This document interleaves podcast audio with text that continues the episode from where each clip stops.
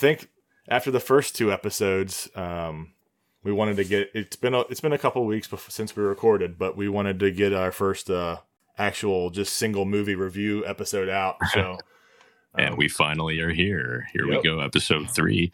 Movie that we saw is the classic Charade, 1963. yep, Yep, directed by Stanley Donen of Singing in the Rain and Seven Brides for Seven Brothers fame. And actually, looking at it now, these three films are the only three films of Stanley Donen that I've seen. And, uh, I, and I think yeah, the same. like I think it's the same for me. is it about the same for you? Yep, they're the only three. Oh boy, yeah, there we go. Starring Cary Grant and Audrey Hepburn, and yeah, you know th- this this film is I would have to say in I can't say whether it's like top ten or top twenty, but it certainly is on the list in my favorite films list, which is still growing.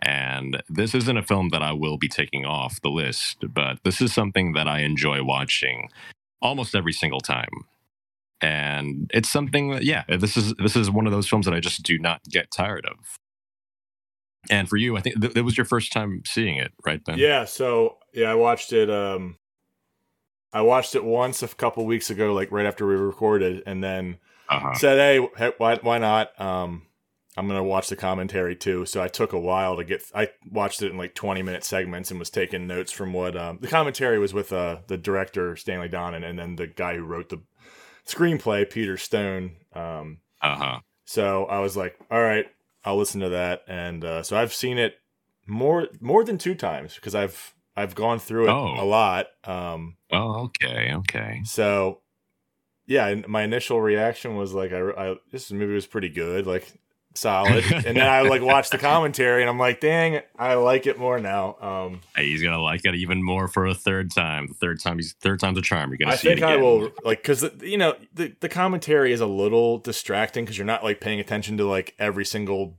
Well, you, for one, you can't even hear the dialogue, but uh, yeah like you're learning about like the intricacies of whatever scene they were setting up and the director's talking about it um the Yes, writer exactly. the writer actually kind of s- not i guess not special but uh, back in the, the this is what 63 so back in the Yeah. day with the hollywood studio system i guess it was more commonplace but the actual writer who wrote the script was out there on location where they filmed in france with you know helping stanley donen um yeah exactly so like Yeah.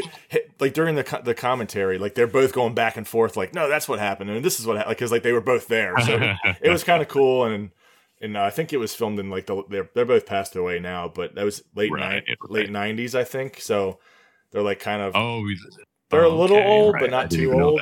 Yeah, it's it's just really funny. They're all in their old age, just trying to reminisce on or trying to remember exactly what happened there. See, that that's something I don't think happened. Well, I think it does still happen now um, in Hollywood, but I'm, I'm not sure if it happened to that kind of degree where you know the writer was there. Uh, actually collaborating with the director, and it was it was like it was a team effort. You know, it was like you could see both of their visions kind of shine through. I'm not sure if that happens now. I'm sure it does, but uh, that seemed to be a frequent thing that happened back then in film.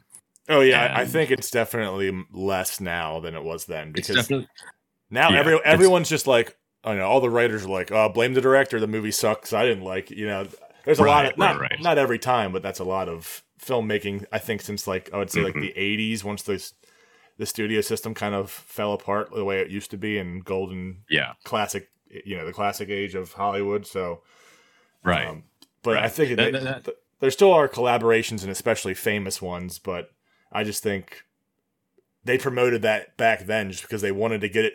They wanted to give the director somebody there to help them make the movie as fast as possible to, to churn it out and make the money they needed to make and not spend like two to three years on a film like sometimes happens now. So oh yeah, yeah, that, yeah, exactly. And that's that's part of the interesting thing when the writer was on the set. I mean, I think, uh, you know, I, I read this a while back, but you know, whenever the writer was on the set to watch his script play out in real time uh, via the director, I think stuff like that was sort of influential in trying to get the direct the not the director the writer to actually become a director himself so for example say take someone like billy wilder who you know well known for double indemnity the apartment the reason why he became a director was because he wasn't really a fan of the way directors were you know shooting his script so for example i mean Really? maybe I this will be a movie yeah, yeah. So, like for example, this might be a movie that we'll will touch upon uh, sometime in the future. But for example, say take Ball of Fire with Barbara Stanwyck and Gary Cooper.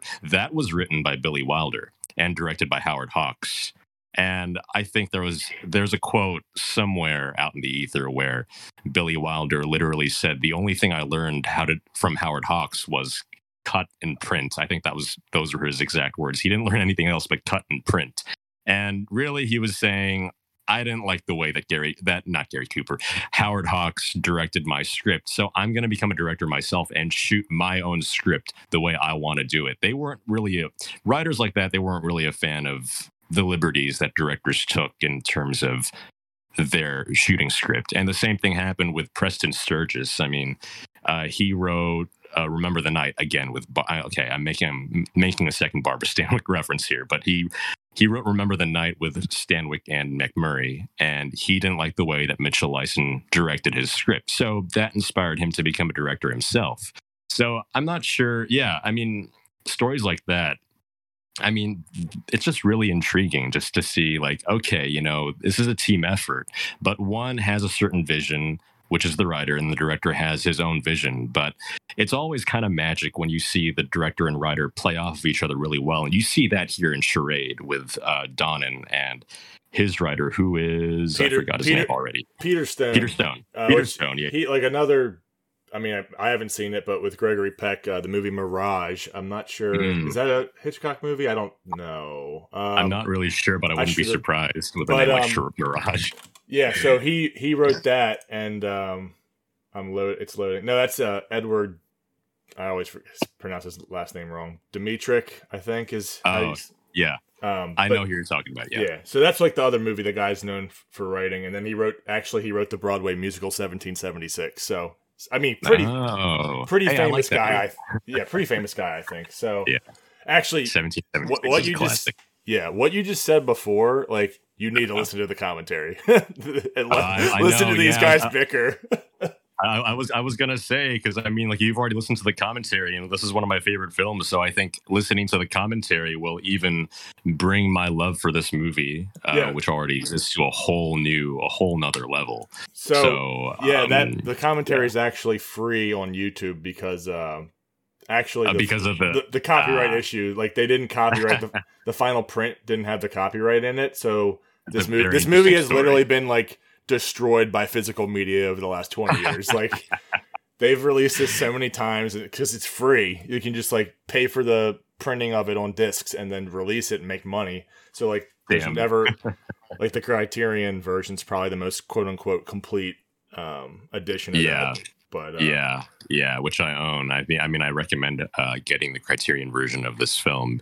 Yeah, that, that's the unfortunate thing, but it, it is kind of a funny story how it's been in the public domain for years and years, and then physical media just tampered with it, destroyed the quality, destroyed everything. And the funny thing is, is that um, the copyright still exists for the film outside of the United States, of course, but you know within within the United States, it's just free for the taking. So that's like yeah, like that's just like one of the most uh, interesting things um, when it comes to you know the little factoids about this film. But um, but yeah, you know, see, so when it comes to how we were first introduced to this film, I mean, like you you, you wanted to you had been wanting to watch this film for a while. no uh, No, you no. and i were talking about what to cover Yeah, I was th- I was like, not you know, for whatever reason, I was like, all right, I'm picking the first movie, but I didn't want to pick something that like you were like, I really don't want to do that. So I just went through, I went through the movies that you had reviewed, and I was like, all right, let's just sort by his highest rated that I haven't seen, and uh, that that narrowed it down pretty quickly. And I was like, all right, Cary Grant, Audrey Hepburn, like Mhm. it can't be Mhm. bad. I can't hate it. Like it's going to be Yeah. at least average. So I was like, we'll pick this. it's impossible to hate. Yeah, Yeah. So picked it. Uh, ended up watching it. Then I was like, well, I think we picked it to review, and then I watched it like almost immediately after I picked it, maybe the next day. After you picked, yeah, yeah. And then I you- didn't see that coming. yeah, and then um, yeah, that was my first time. I really had never heard of the film before. Um, surprisingly Oh. enough, um, but it's like Hepburn and Cary Grant. It's like you know two or three down from like their most known films. So like I think that's the only reason why. right, right, Stanley right, Donen st- singing in the rain and um Seven Brides Seven for Brides. Seven, yeah, Seven Brides for Seven Brothers Yeah. are so famous. Like again, this Uh-huh. is like the third movie on his repertoire that people should know. So pretty much, yeah, That's yeah, good. yeah. And- that's why I picked it. But uh I obviously this is not your first time watching. No, no. See, like my, my first time watching it. Um, so I think I'd spoken about this in the last two episodes. But back in college, uh, you know, being in the film and television school, we had our own movie theater, and a- friend of mine began this this club called Cinema Club, where we would go and watch. Uh, we would, you know, gather our friends or whoever would want to join on, you know, a free day and or a free night, and then we would screen movies, not you know famous, but not not you know famous modern films that people just go out and see, but you know it would harken back to a time. So we would choose films from back in the day, anything from the 1930s to the 40s, anything from Ozu, Kurosawa, or an, a Hitchcock film or a Woody Allen film.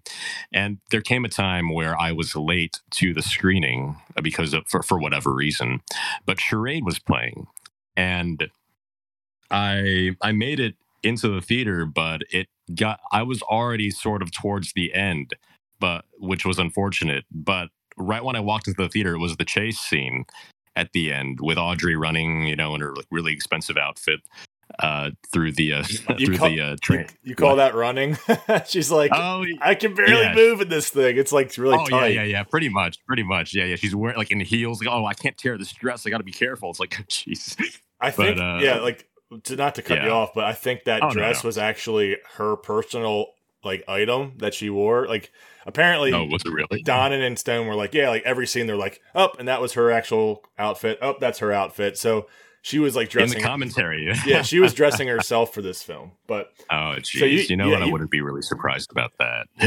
you you came into a very uh, tense part of the movie then. To I I came into a very tense part part of the movie and and then watched it to the end. Even though I see, I, I'm I'm I'm the kind of guy who really hates spoilers. It's sort of I've become sort of lenient on it now, just based on the kind of films that are released today.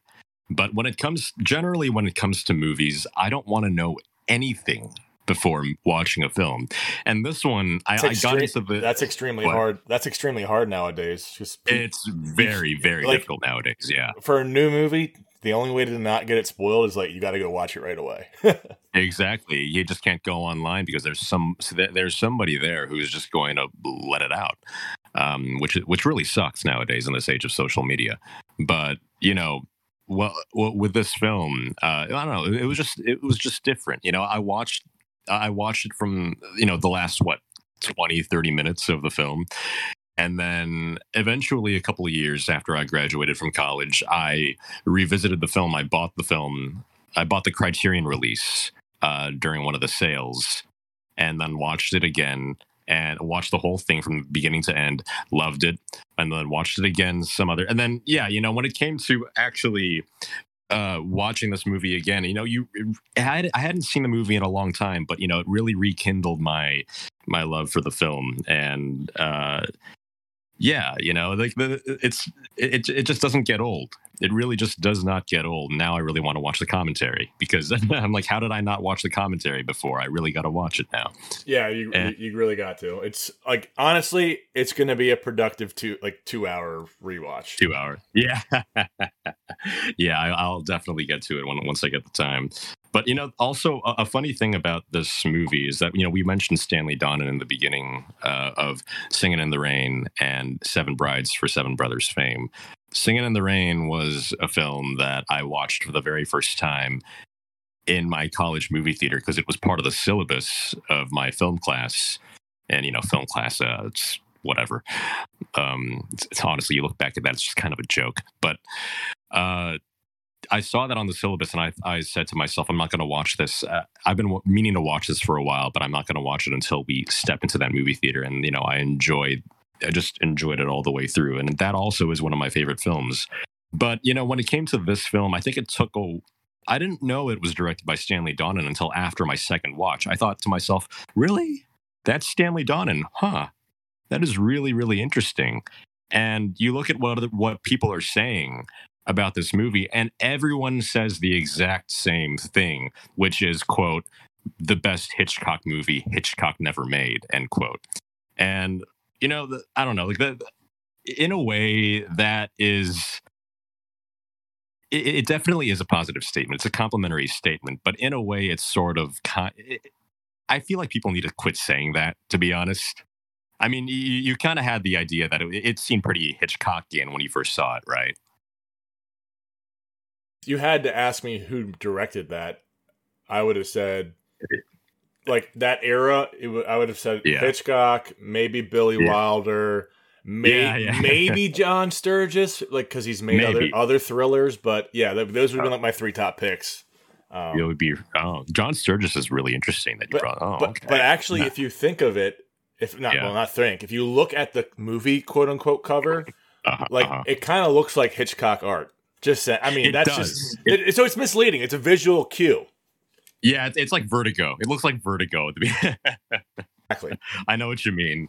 Yeah, it, it, it's very Hitchcockian in terms of you know in terms of those elements, but I'm I'm, I'm not saying that like I'm annoyed by the the set you know the idea that it's the best Hitchcock movie Hitchcock never made. But I, I feel like in a way when people say that, people just forget that this is not. This is you, you got to attribute this to, to, a Stanley Donen uh, from Stanley Donen's you know incantation. It's his. The, the, this is his charm. You know, this is very. This is a Stanley Donen film first and foremost, not a you know not a Hitchcock film. And I guess in a way the film suffers from that from that sentiment not really suffers, but somewhat suffers from that sentiment because people keep attributing it to Hitchcock. And yet people do know that it's not a Hitchcock film. It's just, I don't know. I feel like more of the credit, you know, people need to talk about Stanley Donen more. This is a Stanley Donen picture. I agree. And, and I think yeah. I know why you're just saying that. And it's because Hitchcock, again, very good director, We'll leave him. Yeah. We're not going to talk about him anymore. Don't even bring his name up the rest of the podcast, the rest of this episode. But I think right. the reason that this is a Stanley Donen film is well, from mm-hmm. again, I've only seen two other ones, but huh. for me, it's the it's like the romance aspect of the of the movie. I mean, he's really good at that from what I've seen. So it doesn't feel like it, again, it's a thriller slash mystery movie and a, a rom com at the exact same time, which is like four yeah. genres. Blending that together is not an easy thing to do. Like it's not an easy thing to, to make it effective. All, to make it effective. Yeah, yeah, it's not an easy thing to do. But the you know the, the thing the, the, the difference that I think people need to understand. I get look, this is my opinion, just based on what you know the English auteur's done from the from before, and then you compare that to what Donen does in this film. But I would also attribute that to the chemistry, just the natural chemistry between uh, Grant and Hepburn.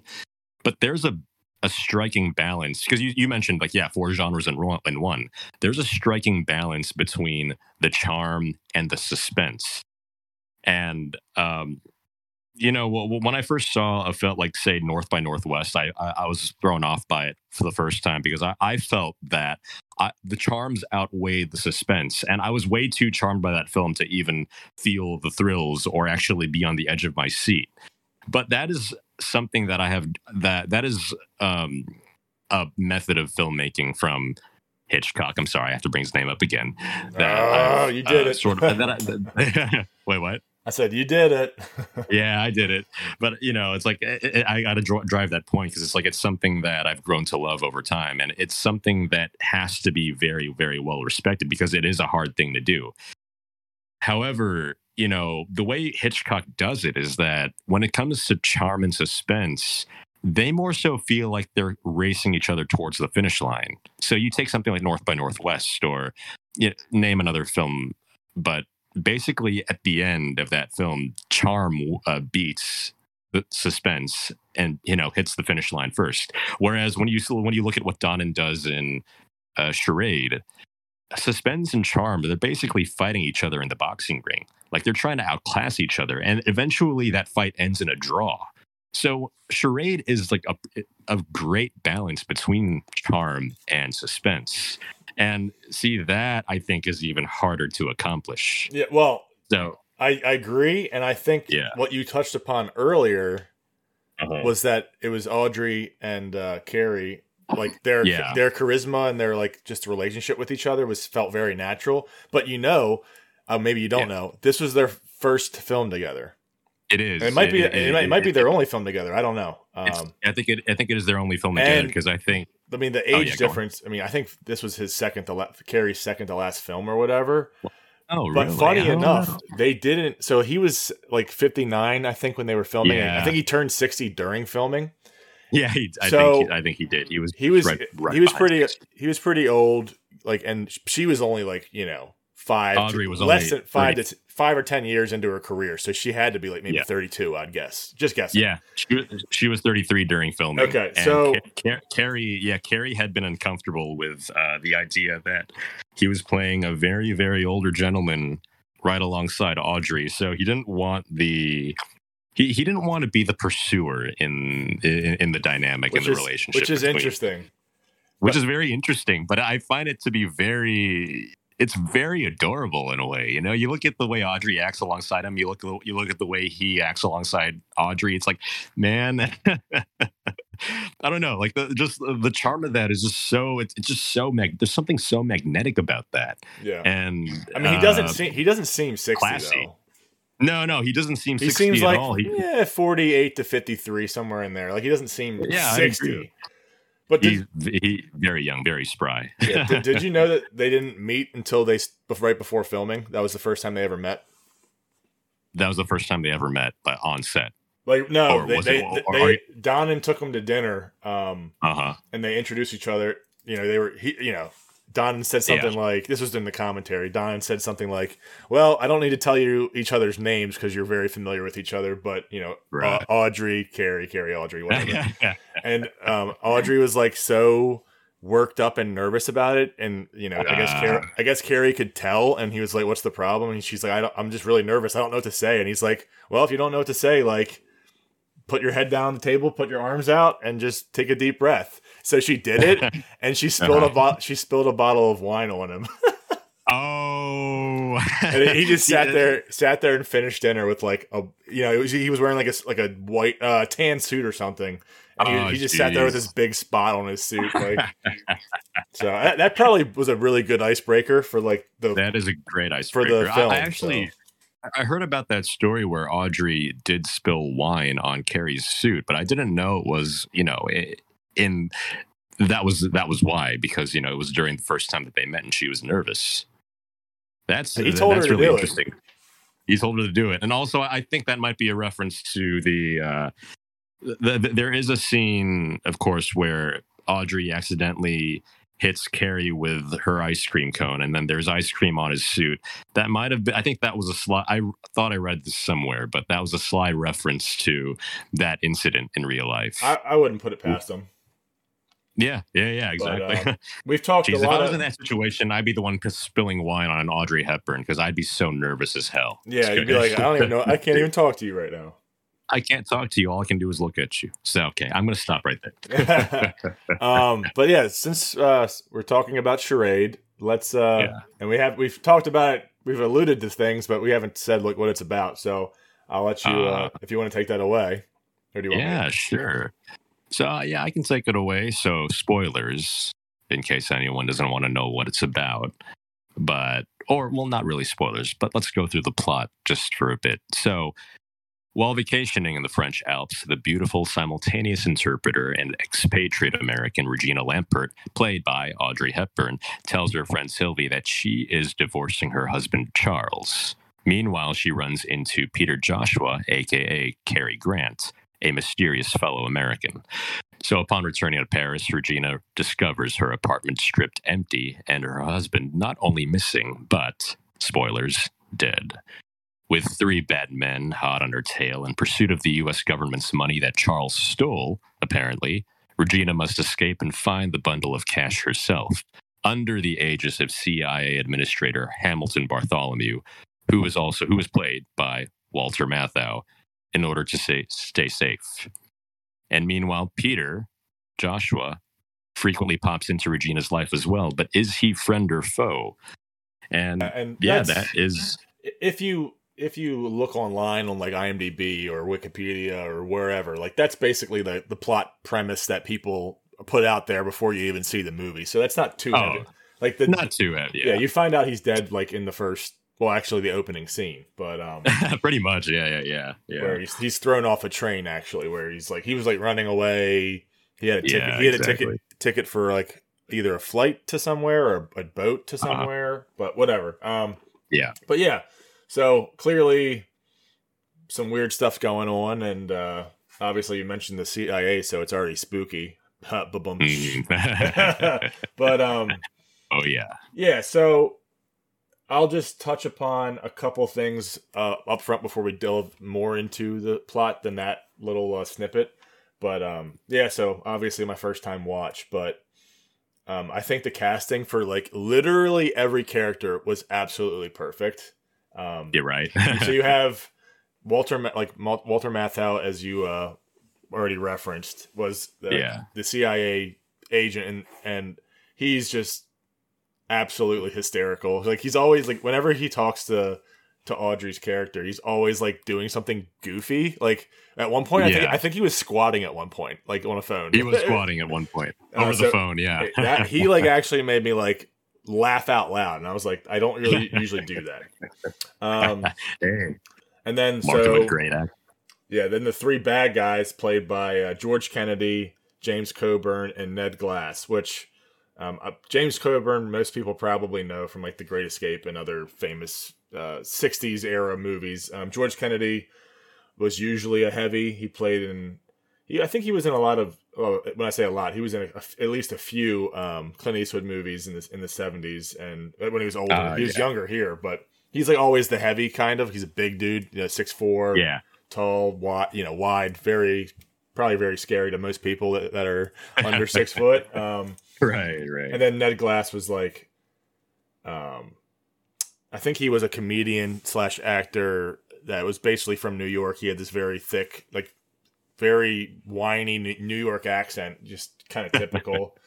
Um, but yeah, they're, they're playing the three the three bad guys, and like at one Uh-huh. point, one point in the movie, uh, even Cary calls them the three Marx brothers. Like they're just this Yeah. co- this comedy trio, like because it's literally like totally different, absolutely, absolutely, totally different uh, personalities, and it was Right, perfect. So, and yeah, so I mean, like you already said, and we already touched upon, uh, it's a mystery th- thriller because obviously, like this woman's husband's dead, and like there's this money, this money missing, but at the same time, she's like kind of falling in. I mean, from the first five minutes, she was like falling in love with this older gentleman that she doesn't even know. Like she doesn't even know who this guy is, and she's like yeah. throwing Yeah. herself at him, uh, kind of, not like totally, but kind of. Not totally. in the a beginning, very- in the beginning. in, yeah, in a in, in quite a classy way. You know, well, let's just say, but it, it's not it, it- it's not gratuitous at all. But you know, like it, there, there's like it's just like the, the magic of that. Uh, no, it's just incredibly charming uh, uh, to see, and just the way I don't know. You know, you think about it. You know, I don't think really any other any other actress or you know like Audrey or any other actor like Cary would have been able to pull something like that off because it was believable. It was it was very you know the romance is whimsical, but you know it was very in a way it was very believable. Uh, what if you ask me, and it was just a joy to see. Um, sorry, Yeah. I'm chewing my Ricola right now. Uh, but um, do you want to do you want to like go into the plot a little bit more spoiler heavy? Spoiler heavy, yeah, yeah. I mean, we, we can could just touch we upon can. some of the the big things. Um, I mean, like who's I- Peter, jo- like who's Peter Joshua, Yeah, truly, so, like, well- Hamilton Bartholomew. yeah. So as we you know as we already said, um, you yeah the first scene is this opening sequence, and uh, a train goes by, you know, f- flashes by the camera, and then it cuts to like a guy being a dead body being thrown out. This guy, Right. and, and from what we already Starts said, very dark. yeah, you kind of know who it is. And then there's a title scene, and actually that title scene was um it's like a you know very 60s groovy kind of like there's a Oh, bunch of yeah. bunch of neon colors and stuff it actually was Yeah. made made by maurice binder who did the guy who did like all the 60s bond um intro title cards so right, and, and the composer was Henry Mancini of the Pink Panther fame. So you combine those two, you get something magical like yeah, that. it was ja- charade. it was amazing. de- definitely jazzy and yeah, uh, I love that. I love that. I'm kind of a sucker for stuff like that. I it was almost it was almost the 70s before it was the 70s i don't know i mean there's a lot of jazz in the 50s and 60s too but it was like Oh yeah. just a really before its time kind of vibe um but then we cut then we cut to um the french alps and we're so Uh-huh. we don't know where this the train was but we're in the french No. alps you you're introduced to this like you know beautiful woman audrey hepburn yeah. Mhm. and then um there's like that little shot where like someone points a gun at her and Yeah. it shoots you know then it pulls the trigger and then water comes out hits her in the face it's, it's she's at a um sorry yeah she's at a ski resort so she's sitting there like having Right. lunch or something but like actually if you for that shot if you like go back and look because uh-huh. a little kid shoots her in the face with water but the first shot is actually of a real man's hand like it's, It's- ac- oh, is it really? yeah it wasn't a kid's hand so like it does Not look like a real gun It looks so good, though. I mean, it's just funny. You you, you go from that uh, from that you know uh, dark, sinister scene with uh, Miranda Lampert's husband being thrown off the train, and then you get the groovy jazz sequence intro, and then suddenly you get to the French Alps, and you're like, okay, okay, where's this going? And then suddenly someone pulls out a gun, and you're like, oh my god, really? Are we gonna go here? And suddenly it's not. It's just a little. Uh, goofy scene with this kid with a, a water gun shaped like a Luger. I think. Yeah, I know. And there's no like back in those days they didn't put orange tips on the end of guns, so like you didn't. Oh, they look like real guns. it looked like a real gun. I'm like, oh, okay. yeah, yeah, yeah. but right, in this right. scene, after that happens, she like basically tells uh, Audrey tells uh, her name's Re- Regina Lampert. Lampert, yeah, with a P. She uh, tells her best friend or wh- whoever, her friend that she met, I guess in France, um, Mm. Sylvie, that hey, like, I'm pretty unhappy actually. Uh, she's there by herself. She's not with her husband, and uh, yeah, so yeah, then then then she meets. She's unhappy. She wants a divorce. Then immediately after that, like two minutes after that, she meets this guy, Cary Grant, Peter Joshua, um, and there's this exchange. But um, a very, a very, very quick, very charming exchange. Yeah. Suddenly, yeah, like all of a sudden, oh my god, you're hitting me with too much charm here. So, yeah, and then and then we're we fast forward, and she goes back home. She plans on divorcing her husband, and then oh, all my stuff's gone. Like she mhm. finds out from the police like hey your husband uh, took all your stuff and he sold it for a lot of money and then he ran away and then he was found dead and like this just Yeah. hits you like in the first 10 minutes you're like oh okay all of a sudden, it just all happens. It's all thrown at you right in your face. So you're thinking to yourself, okay, what happened? What's going on here? yeah and then And the, so the police this is when guy she returns. yeah well Oh, the, the police guy shows her hey your husband was going here um here's his stuff here's a bag she he, they dump it out he's like yep here's a an envelope here's like his toothpaste blah blah blah. And then like the last couple things he shows her is the guy's got four different passports. So, so clearly this it starts off really quick like quote unquote charade like that she didn't even know her own husband. So that's kind of the, the theme we see throughout the entire film is people don't seem people aren't who they people seem aren't who they are. yeah, Yeah. exactly it's They- kind they, of aren't, they aren't who they seem. Exactly, exactly. So that's that is the running theme throughout the film, and that is you know the root of all the twists and turns that people are going to find out later on. yeah So that, we, we yeah, don't need to we don't need to go touch upon No. like every single thing but no, that'll be uh, up to one of you. yeah, one of my f- favorite scenes, or I, maybe not favorite, but second favorite, is uh, when they all go to the funeral home, and uh, well, it's she's honestly one of the best. Yeah, yeah, she's she's sitting there with her friend and the police guys in the back, and excuse me, and and he's and they're like, oh, at least like at least he's well behaved, and he's sitting back there like clipping his fingernails, like making fun of making fun of the French guy for being dirty. Oh yeah, yeah. At least at least he knows how to act during funerals, and then he's just clipping his toenails in the in the, in the very back of the uh, of the room. Yeah. And And- then we're introduced at that point to that seems like kind of comic, uh, comic, and then at the same time, it's kind of like scary, not scary, but like, hey, there's all these guys coming in to see her husband. She doesn't know who any of, of them are, and they're all really seemingly pissed off. It's kind of, yeah. So then we, we then then we go to then we get introduced to Walter Matthau, and he's you know she goes and meets him at the off at the uh, his office at the U.S. embassy. That's and, right. And basically, he's like a very very uh, I got to say sorry to cut you off, but a very very uh, you know intriguing uh, way to introduce Walter Matthau. Just the way he walks in, you know, no effort at all. He's you know he's there to console uh, Regina Lampert uh, and talk to her about this mission that she must be on at this point. Yeah, and, and he's like chicken or liverwurst, like yeah. the sandwiches. That's so great. Um, I love it. I love it. Yeah, yeah. He actually, it. They, it took him. It took him. I get. I think half a day or a full day to finish that scene. And I think really, wow. yeah, D- Donen basically said like, or it was either him or Peter Stone. I think he, uh, Matthau ate like 80 of those little small sandwiches in that day. Like he just kept eating them because he had, he was like, "Hey," he suggested to whoever, like, "Hey, I think this scene would be funnier if I'm like eating the sandwiches while I'm talking to her." So like he had he had to like keep eating these sandwiches over and over again. Um, oh my god! so he's like, "Yeah, I'm fun. I'm, I'm funny when I eat." I mean, he well, he, he isn't wrong. He isn't wrong. It, worked. It, it it made the scene even more interesting just by simply eating the sandwiches.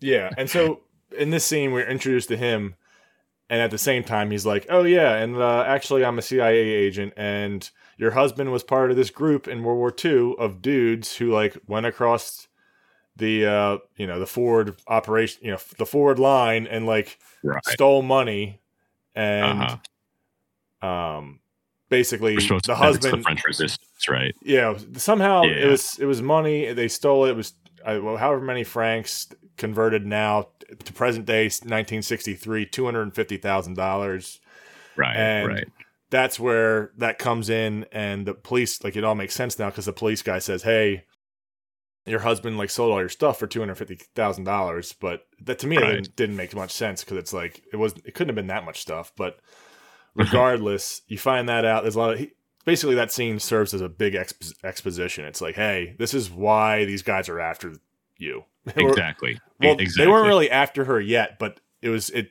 They seemed kind of bizarre at the funeral home. So, um, so yeah. Then we we move on from there to uh back to the house, and she's somehow Cary's just there again. Um, Cary pops in. Cary pops in out of nowhere. Yeah, and it's kind of funny actually. That scene, they got the light at his back, so he, like you can't. It's just a silhouette, and I'm like, yeah thinking back on it now, it's like that's exactly the point of the movie is you don't know who it is. You can't see who it is. Exactly. person. Exactly. Which is you know, there's great. A, there's a piece of trivia um, attributed to that scene too, is because you know the light is shining from the back, but you know naturally you would see the light sort of shine behind his ears, but you don't in that scene.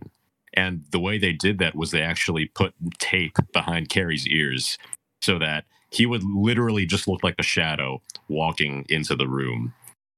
So, you know, that's why it's like it's just all black. And it's like, yeah, it, it really helps to sell that theme of, okay, you don't really know who this is. You can't trust this guy, really. Yeah. But so I, I don't know.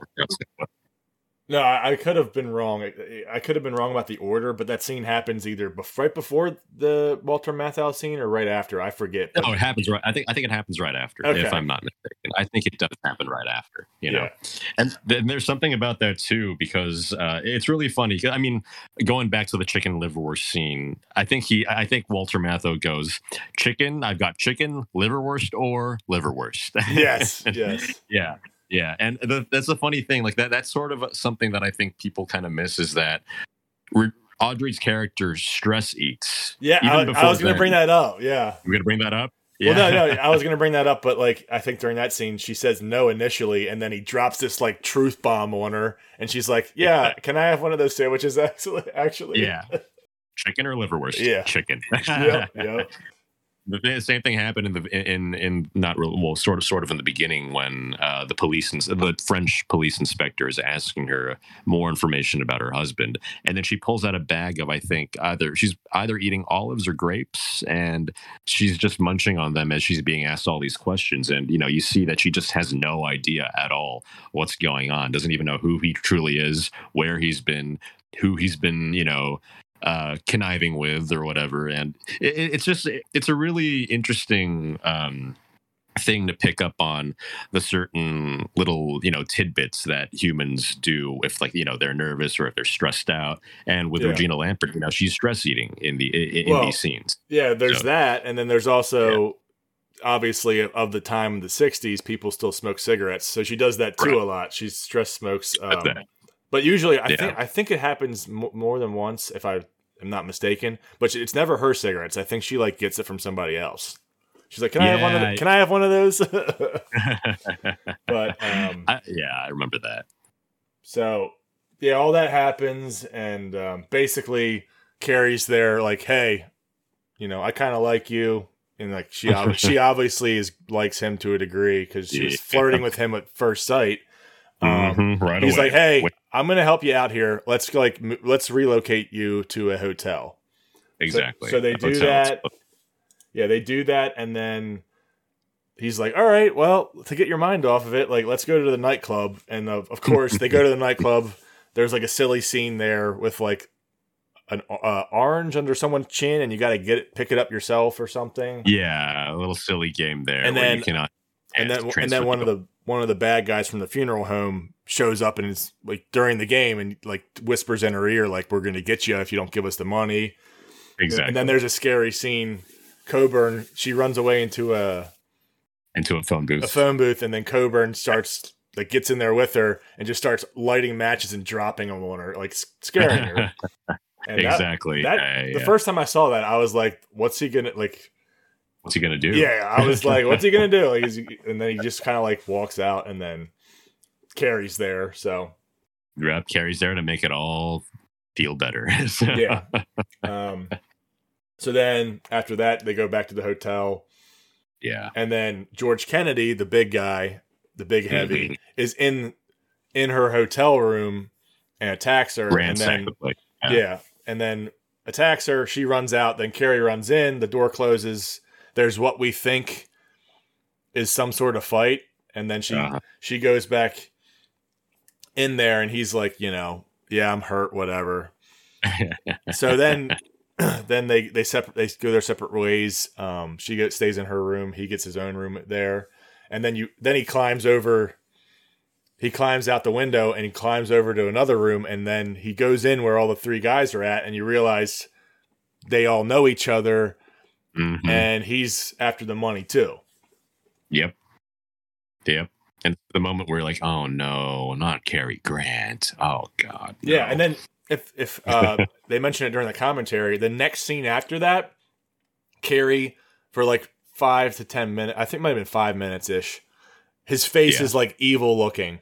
Like they purposely oh. they purposely like shot it and told him to like have a scrunched look on his face so his eyebrows look down Oh, and like they lit it so that like the light hit him and like the, the shadows on his eye, like his face just looks like evil. And like you, you, the viewer is supposed to look at him differently now, and they they literally yeah. make him look different. Yeah. Ah, jeez. Oh, wow. Wow. That's. I don't think I even noticed that myself. That's yeah. unbelievable. Yeah, I got to watch that again. Um, that is interesting. That's really interesting. Certain visual cues to actually kind of trick you yeah, I mean, I think they just back then they they almost wanted to like they didn't want you to they didn't want to just tell you something. They wanted you to like figure it out yourself. But, yeah, yeah, yeah. That's up to you. So yeah, then again, um, after that scene, I forget how it happens, but I think um, she followed. Yeah, he goes out and um, Audrey follows him uh, follows Cary to like someplace and you know a mail American Express or something. And, oh yeah, and figures out like his real name. And yes. uh, she confronts him over the telephone, which they're in the they're in these to- they're in these two phone booths like five feet apart. and she call, Uh-huh. she's like talking to him, and he reveals himself to be Carson um, Carson Dyle's brother. Who Carson Dyle is one of the guys who was with the group of World War II um, Yeah. soldiers, Ones American who soldiers. stole the money. Yeah, That's the ones who stole the money. So he's like, "Oh, I'm the guy. I'm the guy's brother. Actually, I was just, you know, lying to you because whatever." Alexander Dyle. Yeah. Carson Dow's brother. You didn't know Carson Dow had a brother? Yeah. So again, a bunch of stuff happens, but basically, Mister CIA keeps coming back to her and is like, "Actually, he he's not. he, he- you know, Carson Dyle didn't have a brother." Miss Lampert. Sorry to tell you that. You know, she he keeps asking asking her now to like, hey, you're in this with me. Like, we we need that money back for the American go- or the yeah the U.S. government. Like, you're gonna help me get it back. So like now she's gonna go fight against Cary. Like in, in you know not fight but play this game of cat and mouse with her with Yeah. him. At the same time as these three bad guys are like, hey, we're gonna literally kill you if you don't give us our damn money back. um, and then yeah, there's there's a lot of other stuff going on, but we we find out again that um he's not who he says he is. Still, he's not Alex Exactly. Dyle either. And while He's this is, Alex and while this is happening, and while that's happening, um, all those the three bad guys slowly start getting whacked off. Um, exactly. Yeah, they consecutively get you know that they're they're getting mysteriously killed, and you're you're you are to believe that this is might this might be Cary's doing. This might be his character doing this. Yeah, you can't But, really tell know- if it's one of the, if it, well, like the first two, you can't tell if it's Cary or the other guys, and then once the Yeah. last one dies, it's like, oh, well, it's got to be him, and then hmm hmm they lead you to believe that, and uh, actually, they basically told you it was that because the James Coburn's character, once he's you know spoilers obviously at this point, once his character gets killed, like they he was suffocated, so he was alive long enough to like right on the carpet in the hotel like Dyle. like the last name Dyle. So yeah, exactly. So Um, that try they, they try to sell you with that. Uh oh, dial. Okay. They're trying to sell you and make you think that Cary is truly the villain in this tale. yeah, but like um, t- before that happens, actually, that scene before that scene, he changes his name again to Adam Canfield. So now he's had right. like he's on his fourth name or something. yeah, his third, Um, his third alias or something. Yeah. Yeah, and then he then then the the other murders happen, and well, no. There's one reveal that happens before the third murder, but do we want to spoil the entire plot? Are you fine with that? Uh, no, I think this might. Well, I mean, if anyone here has uh, uh, stayed long enough to listen to some of these spoilers, it's probably best to watch the film yourself. Yeah, definitely. at that point. Yeah, because I mean, you know, all the twists and turns, and you're like, you know, your suspicion just continues to grow as the film goes on. But Yeah. simultaneously, you're also charmed by the entire thing, and you know that that, that that's you know that's that, that's just part of the magic, and it's just funny just to see how sort of ditzy uh, Regina Lampert is because you know she can't really trust anyone. At the same time, she's fallen in love with Cary, even though he's given her three aliases and she can't really trust exactly which one is true. so um, you see all of that, and then you get to uh, you eventually. Well, get so before you before you say what you're gonna say, uh, the the second guy's murdered. The second bad guy's murdered. Then they go back to the um, Regina Lampert's husband's um, what's his name? Char- Charles. Charles, Charles, yeah, yeah, Charles. well, Charles Lampert. Then we find out um, from Matthau that his name was Charles Voss. But either way, Charles. Yeah, yeah. Charles, Charles. had a um, had an appointment book.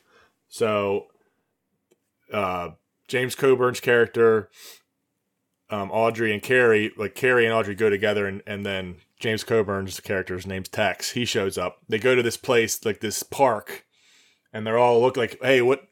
The his his last appointment was in, at this place. So like, what was here? Um, so they go there, and Tex is Cary's following Tex, and Tex is walking down this like little like I guess m- mini market where a bunch of different things are being sold, exactly. and uh, they walk down. It's like it's kind of you know one minute of these thrills of like, oh, what's happening? He's he's following him, and then Uh. James Coburn's character just gets drops his jaw to the floor and is like he realizes something, uh, a big deal. He realizes a big deal, and he runs Uh-huh. out of it. He runs right by Cary. He doesn't even notice him. He runs. He hits it. I think he runs into him. Uh, He runs into him. Yeah, he just Yeah. runs out, and Cary like is like, "What the hell? What happened?" Yeah. So then Cary chases him and then follows him and sees what's up. yeah, well, And well, yeah, this- yeah, go on. Well, no, I was going to say that's Cary like keeps going is like, what the heck did this guy just figure out? And then it comes to him, and I'll let you reveal it. Well, this is where uh, we discover what they were truly after. It was the stamps. The stamps cost that much. The money that they, the bundle of money that they were searching for, had actually been the cost of the stamps. The very Yeah. expensive. Yeah. So that's why the, the, they were at So- the that market, and there's a bunch of stamp Yeah. dealers. hmm Something so simple, something so small yet and precious. It happens to be uh, the price that they were after. Which So is which is a big- wild to me. yeah, it's wild. You know, it's it's not something that you would even think of. You No, really would. Yeah. That was on purpose. They they were they didn't want it to be too obvious. I think, No, they didn't want it to be too obvious. but it was And right there. also- it was right there the Yeah. entire time. They pull out that that envelope like five times in your front of your face. It- exactly. It's it's right. The, the the prize is right in front of you the entire time, and you don't you don't discover what it is until towards the end um, when that scene happens. And there's also something about that scene that's real that's very very interesting too because.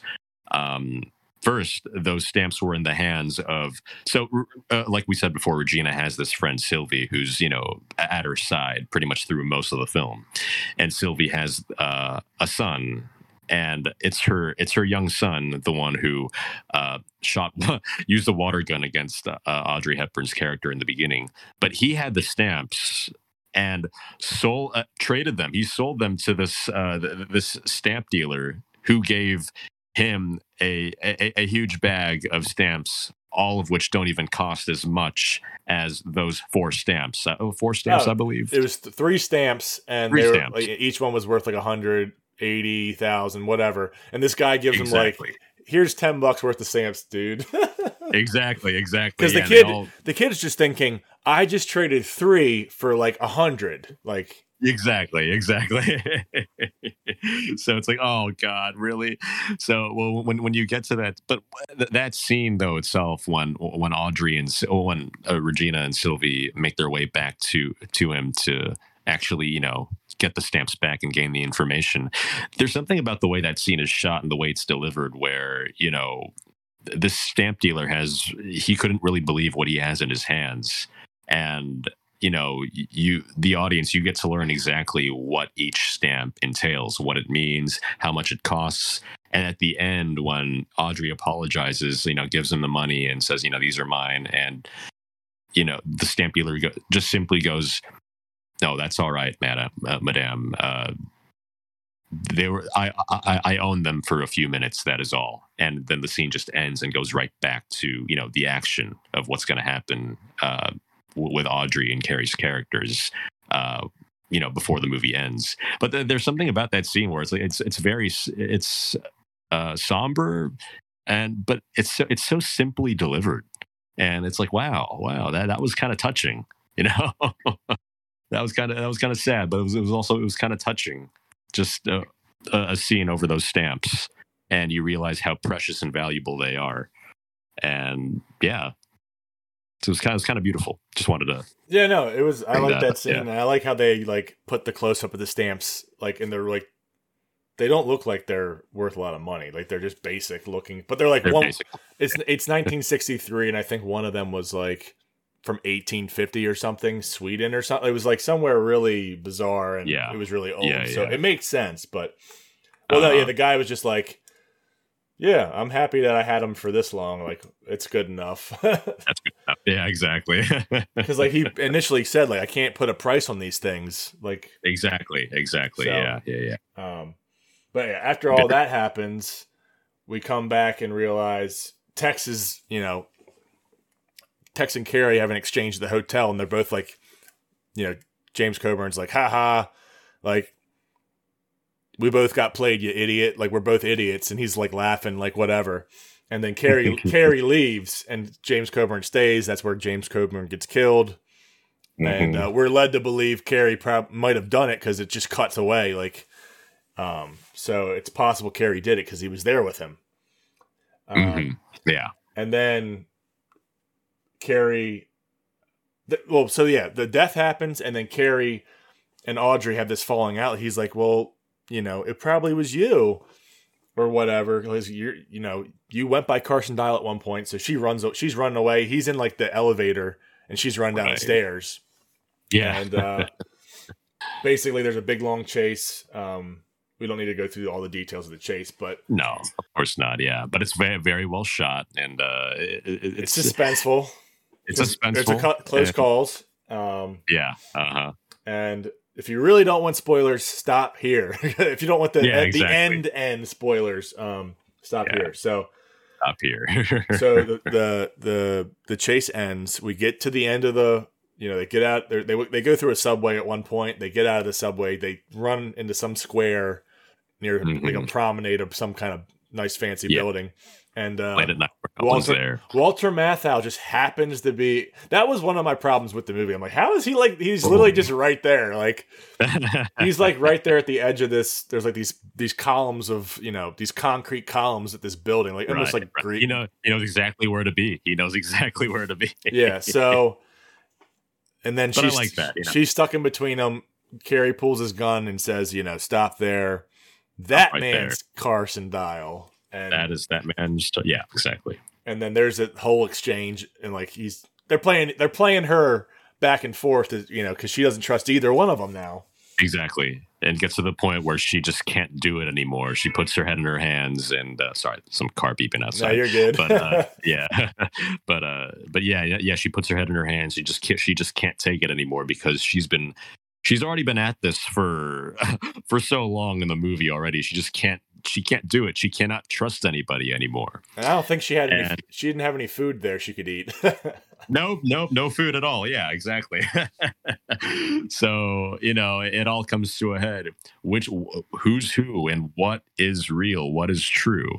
And yes, it turns out that Walter Matthau, the so-called CIA agent who was there to console, uh, well, not really console, but you know, help Regina Lampert stay out of trouble, happens to be the mastermind of the entire thing he is truly Carson Dyle. He was the guy who put her up to you know put her up to the task. He was the man who killed the three uh you know the the, the three dudes. the three Marx Uh, brothers. the three Marks the three Marks brothers exactly. And Cary ha- was Cary was the true man. He was really there to help her. He was really there to console her and he was really he was there to, you know, get her out of this hellish scenario where she would have to find the money and give it back to the US government. And the way it all ends, you know, I mean it's just uh, yeah, it's it, it, it comes to a head at a very very uh stellar conclusion.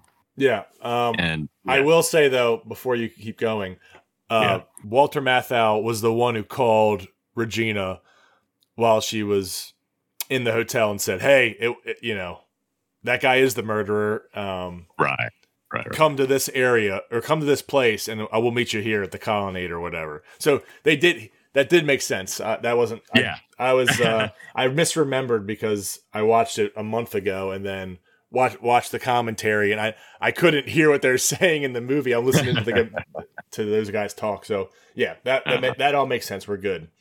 That makes sense now. Yeah. But yeah, they then there's another chase with uh, well actually there's a shootout. And, There's a shootout. And, yeah, between uh, Cary and Matthau. Yeah. yeah, and then so then we get Regina's running away. Then we get Cary. ru- Uh, then we get uh, Ma- Matthau runs after her. Then we have Cary behind him, and they're shooting at each other while they're running after her. And Mm-hmm. Mm-hmm. and Yeah. then what we want to keep keep going and just finish out the plot at this point. Yeah. Why? why not? Why not? Yeah. So basically, they, they make their way into this theater, and I, I don't know the terms, other than the term for the for this uh, thing, but Audrey makes her way and hides in the uh, you know It's the called uh, it's called the prompt box in the at the front of prompt the, box basically yeah she, hi- she she hides there and and and and Walter Matthau's character uh, Hamilton Bartholomew is trying is he's there silently looking for her, lurking in the shadows, basically just trying to figure out where she is. And he hears this noise, which I believe was caused by Cary. And uh, yeah, Cary tries to open the door to the prop box, and he fails. And well, and then of course you know Matthau, Walter yeah, circles back around to see if she's there. Back. Exactly. And he he realizes, oh, yep, you're hiding there come on out, Mrs. Lampert. And Cary, it's a it's a very clever scene, just the way it's shot. And Cary's underneath um, the, the stage, and he's got access to these ropes or the, these levers that open up the the, the different um, what do you call it shafts in the stage, so that you know if he can play it right, if he can play it by ear just correctly, Walter Matthau will fall through one of these uh, one of these shafts. Yeah, tra- the trap door from like the, the, there's the like a big door. there's like a big grid of like A one through five, B exactly. one through five. So like he's trying to guess which one. It's like it's like a big bingo board. Exactly. Ex- exactly exactly and you know this is where you know you're you're there and you're like oh my god is he gonna is he gonna find the correct one and he's just listening to the footsteps the silent footsteps of walter matthau and he makes his way to one trap door and figures out, oh, he's right there. He pulls it and he falls right through, and yep, then it, the chase ends. Yeah, yep, I'm pretty sure he died.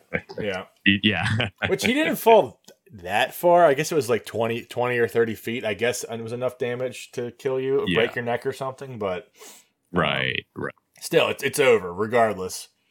Right, right. It's uh, over. And, so uh, and uh, yeah, then they lucky um, man gets lucky man gets the dame. Yeah, and uh, he was always lucky, man. For like thirty years, yeah, he, he, was, was lucky. damn it! but so then, yeah, they return to the uh, to to the U.S. embassy in France, and you know, to turn over the stamps.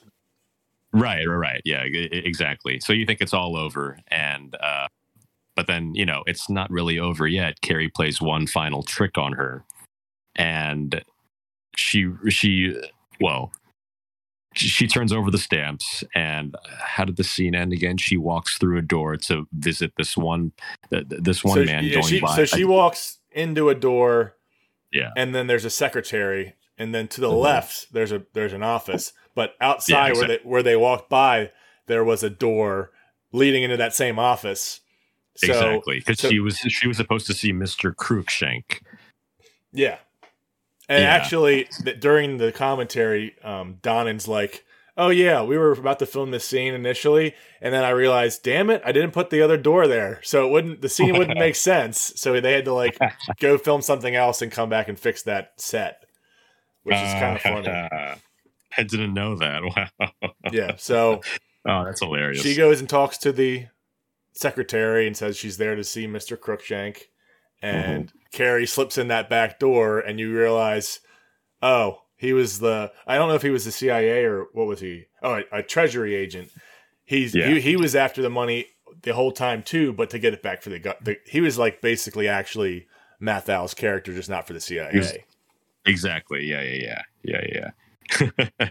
and the way that's revealed, it's just hilarious. And then you know you get the little, uh, you know, the little cute scene with Audrey falling in love with him, and and then there's a funny line where you know I hope we all have we have sons and we can name them all after you. yeah.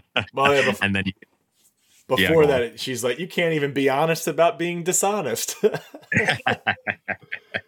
I love it. So he had like it. what five? At that point, five, five different identities. Yeah. yeah, yeah, around five Which aliases. obviously point. lends itself to the t- the title of the movie. I mean, mm-hmm. Um, mm-hmm. and again, there's that bit of it. There's the Walter Matthau reveal. There's um, Charles Voss, who's was Charles Lampert, and he had a bunch of different mm-hmm. identities. Basically, all these men in, in her life and and Reggie uh, and Regina Lampert's life were literally just like lying to her about who they were, and that's, I guess, mistaken not mistaken identity, just just not being tr- you know honest. But, right, right, right, right. Yeah but it, but it was I, I honestly I gave it so we'll we'll end with our well i am ready to rate it. I'll tell you what I rated it. Let you say what you rated it, out of 10 and then Yeah. I'm actually increasing my score. So There you go. initially I Well, gave I gave yeah. I got to watch it and I'm going to watch it again. Um I'll probably Mhm. actually I think my wife would enjoy um Audrey Hepburn I think in a movie, yeah. so I'll probably watch it with her um in the next few months. Yeah, man. But so I gave it a seven. I gave it a seven. My first watch. Yeah, seven. Uh, see, my, my, well, mine is now a 10 out of 10, but it originally was at a uh, slightly less uh, than that. So a four and a half out of five stars, but now is a 10, a 10 out of 10 for me. You know, it, it- it's a film that, I mean, see, this is also a very generic statement, but people, people like to, like to say they don't make them like this anymore. And I'm sorry to say, but it is, it is true. You know, I'm, I, I can't really, I can't really name. It's not just in terms of filmmaking. It's not just in terms of uh, that whole thing. But you know, you, you look at movies nowadays, and I can't really name another uh, a film that has this. You know, like a, a top tier form of screen on screen chemistry, like Cary and Audrey. You know, it's something that you that, that you aim for. It's something that you shoot for. It's not only you know inspirational, but it's also you know admirable. You look at that and you just think to yourself, "Man, that's magic right there." Well, And Yeah, I mean Yeah. that's definitely true, and that's actually going to lead right perfectly into my next thing I wanted to mention about it. Um, Uh-huh. so uh, originally, you, kn- I don't, I think I told you, maybe I did or didn't. I don't know if I told you today or not before we started recording, but actually, Cary and Audrey almost didn't.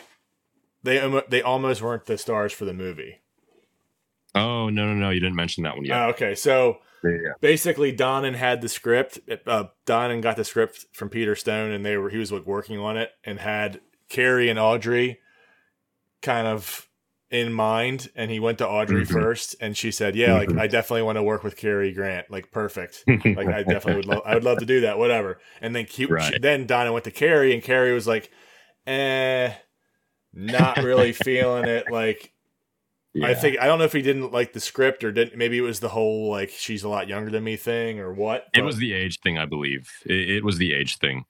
A- a- As far as I remember, Cary had always wanted to work with Audrey for a while. yeah, um, and and I think they almost they almost did in uh, Sabrina, which is you know dir- written directed by Billy Wilder, and Okay. uh, Sabrina. Uh, have you seen it, Ben? no, that's with uh, Will, William Holden, right? And That, that's it, that's with Sinatra or somebody else. it's with William Holden and Humphrey Bogart, Bogart. and Cary. Yeah, Cary nearly played Bogart's role, but Okay. it, I forgot what the story is was, but uh, it, it didn't come to fruition. yeah, so, And and yeah, I so mean that changes they- the entire film, and we're lucky what happened for here didn't either because so basically Donen said, "All right, well, if you don't want to do it, then I'll go get other people." And then Exactly. originally it was that Columbia Pictures was the was the production company behind it, and they were like, "Hey, Stanley, like this is taking e- entirely too long to cast, so we're just gonna move. we're gonna move on from it. Like we're gonna let the contract lapse."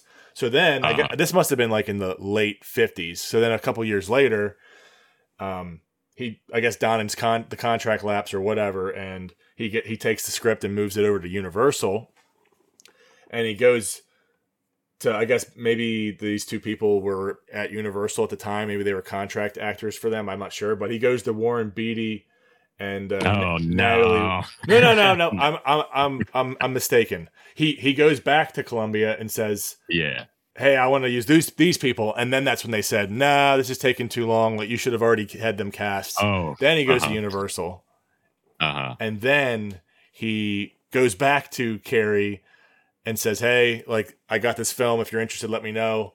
And apparently, Cary was in the middle of a movie, possible movie with Howard Hawks, and I guess it. oh another one. Oh, He didn't. He, well, he didn't. He didn't like the script, so he, he dropped it. And he's like, "All right." He's like, "Stanley, all right, like I'll I'll be with you." And then he went. And then Stanley Donen went back to Audrey and was like, "Hey, Cary's in, in for that movie I, ca- I came to you about before. Like, you are you still interested?" And she was like, "Definitely."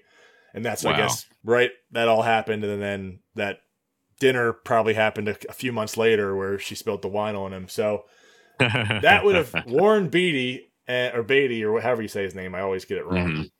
and Yeah, and, and, Nat- and Natalie Wood, which she's she died young. We know the story behind She that. died very. yeah. Yeah, th- that would have been I- completely different uh, that would have been dynamic. I don't think I probably would. I probably would not have liked it as much. Honestly, yeah, because I mean, you know, you, a film like this, you look at the casting and you look at the you look at Audrey Hepburn and Cary Grant.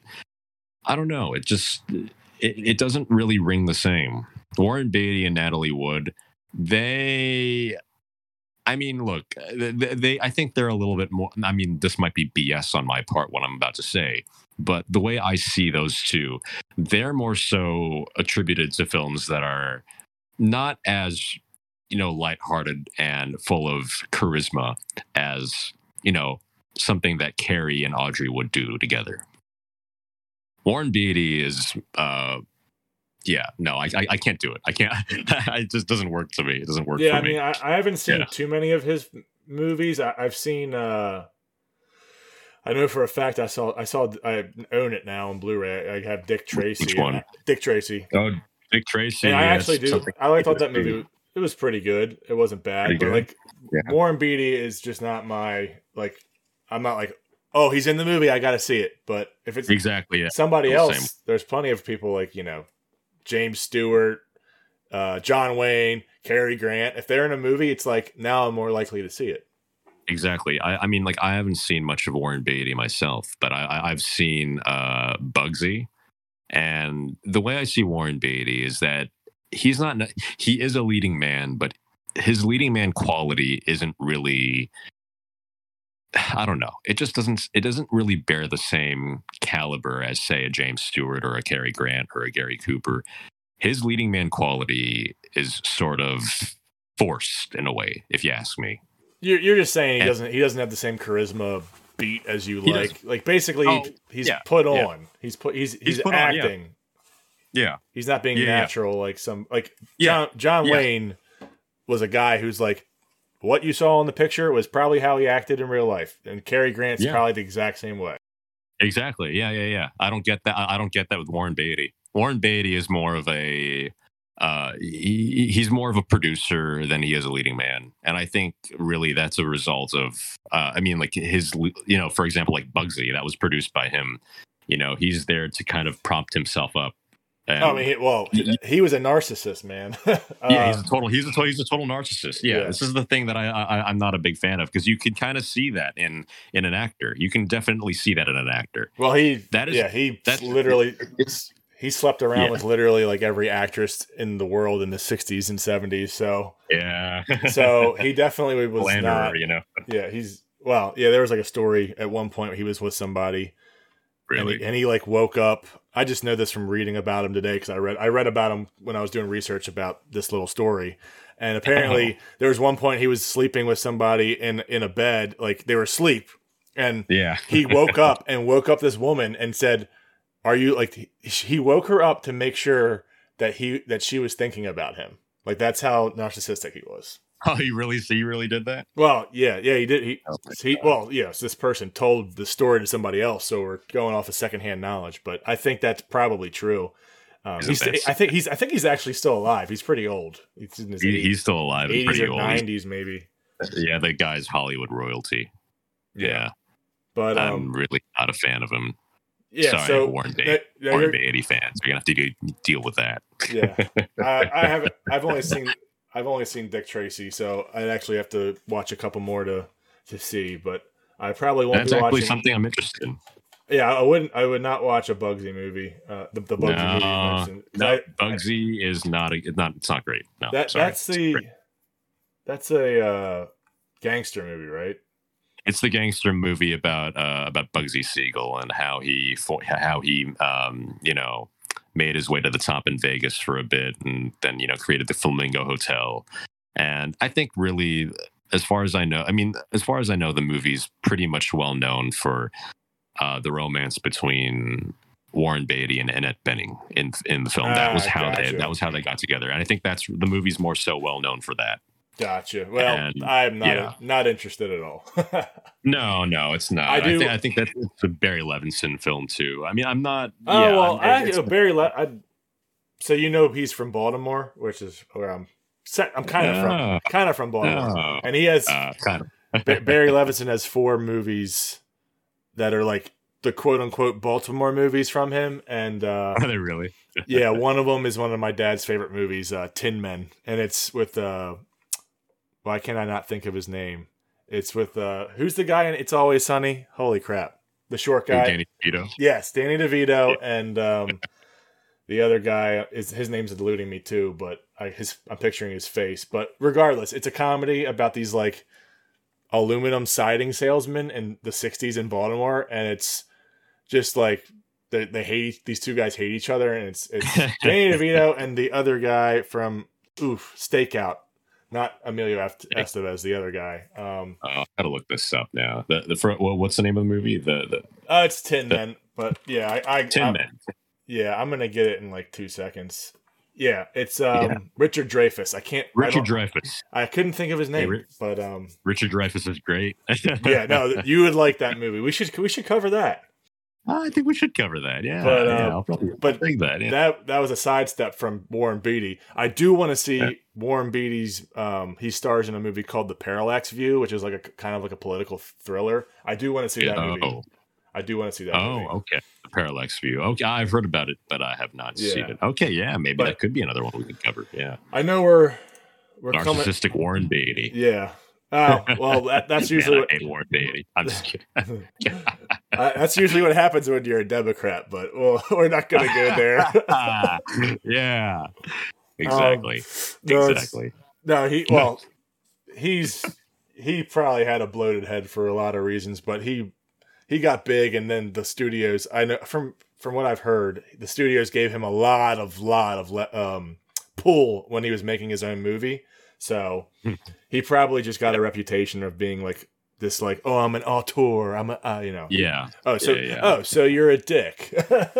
exactly, no, exactly. No, I'm just kidding. You, but- you you you could you could see a lot of that shine through in in his performance in Bugsy, but then again, you know, maybe there's the excuse that oh, this is the real Bugsy Siegel. Okay, sure, yeah. but there are scenes where you're like, man, you really you really wanted that scene in there to stand out. Okay, I, Yeah. I see it, I see it, I see it. You know, Well, So- I'll, maybe I'll have to watch it now just because we're talking about it. I'm not. We won't review Bugsy, but maybe you can review No.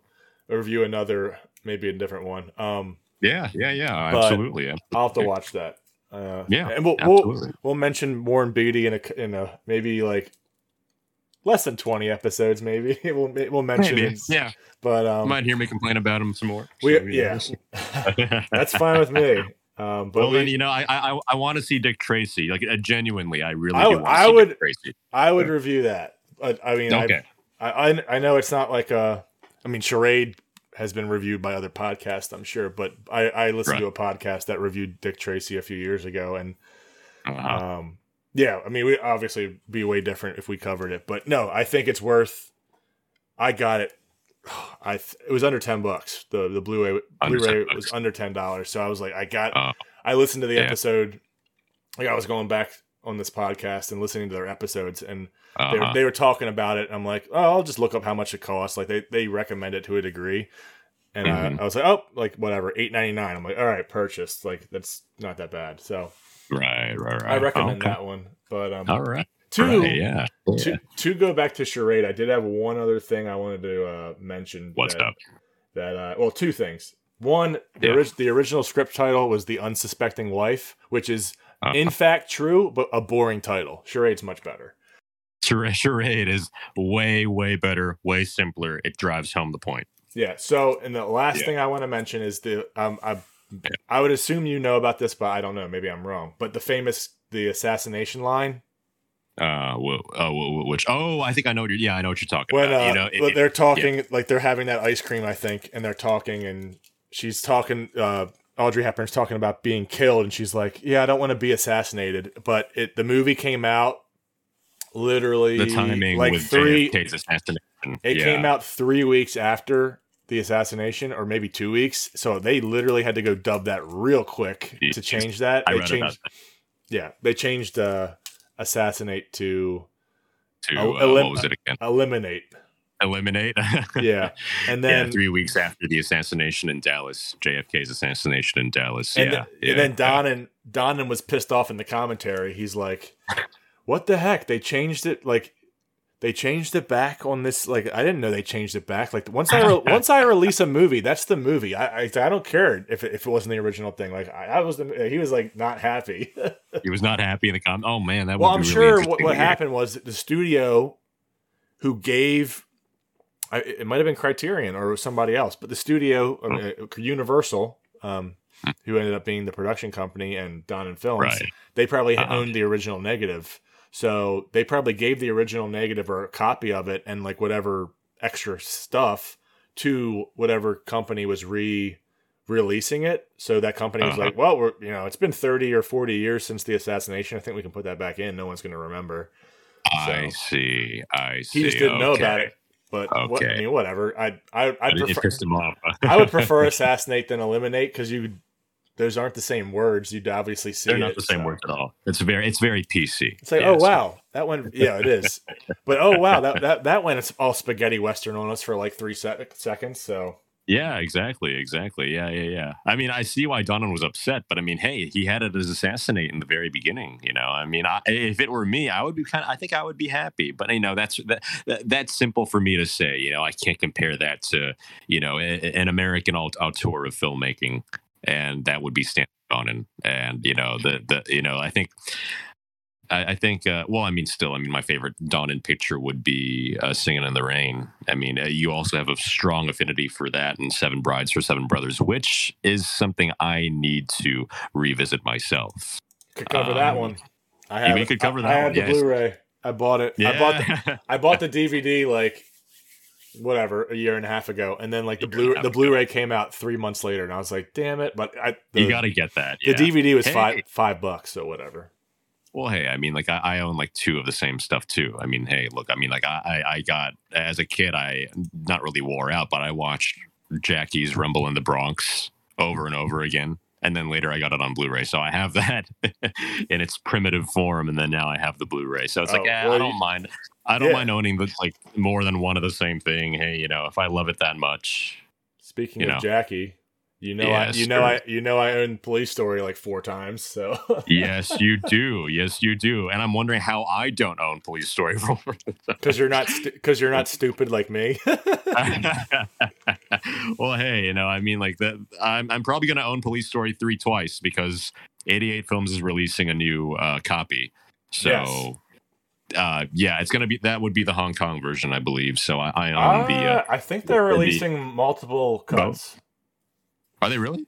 Oh yeah, the, lot, if you go look at Dragons for Forever, that which is coming out next month, they are. Yeah, yeah. when I say when I say next month, yeah. it, it won't be next month because it'll be we're recording this way before we're releasing it. Like, but October 2022. Uh-huh. That movie's coming out, Dragons Forever, and I think they're releasing the Hong Kong, the English, and the international. So there's like three cuts. On there. Oh my that. gosh! Okay, well, I'm getting ready to own it four times then. So yeah, um, but I, for super for Super Cop, aka Police Story Three, I'm I will not be yeah. surprised if there's at least two cuts on there. Yeah, yeah. For whatever I, reason, I, I think everywhere was just like, oh my gosh, the Hong Kong is the Hong Kong version is just too violent. We got to cut out a couple scenes or whatever. It's stupid. it, it is pretty yeah, stupid. Yeah. Uh, yeah, the UK, Scotland, Ireland, all those guys were known to do that a lot, where to cut movies down like minutes. They cut minutes off of the action scenes. Oh to boy! Of, to get rid of ruin the quality. Come to, on. to censor to censor stuff. Oh, jeez. Yeah. Whatever. That's neither here nor there. But um, yeah. That was the last thing I had to say about uh, Charade. So, is there any other things you want to plug for this movie? Oh, it's one of my favorite movies. Uh, I think, of course, like we both could have said a lot more about it. But you know, I think um, at at this point, I think uh, yeah, that, that that that's that that's all. That's all I got to say. I, I, I love Audrey. I love Audrey in this a lot. Um, maybe it might be controversial, but if you ask me, it might, be my favorite um, appearance of Audrey in her movies. And I've seen Roman Holiday, I've seen Breakfast at Tiffany's, and everyone doesn't. Sh- no one shuts up about Breakfast at Tiffany's. You know, everyone everyone praises that film as you know the Audrey Hepburn. And yeah, sure, but you know when I when I want to look at uh, just you know everything about Audrey Hepburn and what what she could do. I mean, if you ask me, I think my favorite Audrey Hepburn would be in Charade. I have And- Not se- I have not seen Breakfast at Tiffany's, so I guess I gotta Yeah. go compare now. yeah, yeah, yeah. I mean, But- I, I love her in I love her in Roman Holiday. Hey, you love Roman Holiday, Oh, too, that's- don't you? That's my favorite. That's the my that's my favorite, and I think the best pure rom com of all time. But that's just me. Yeah, I, I, I can, I can agree with that. I think I can agree with that. I, I need to revisit that one myself. Actually, I need to own uh, that.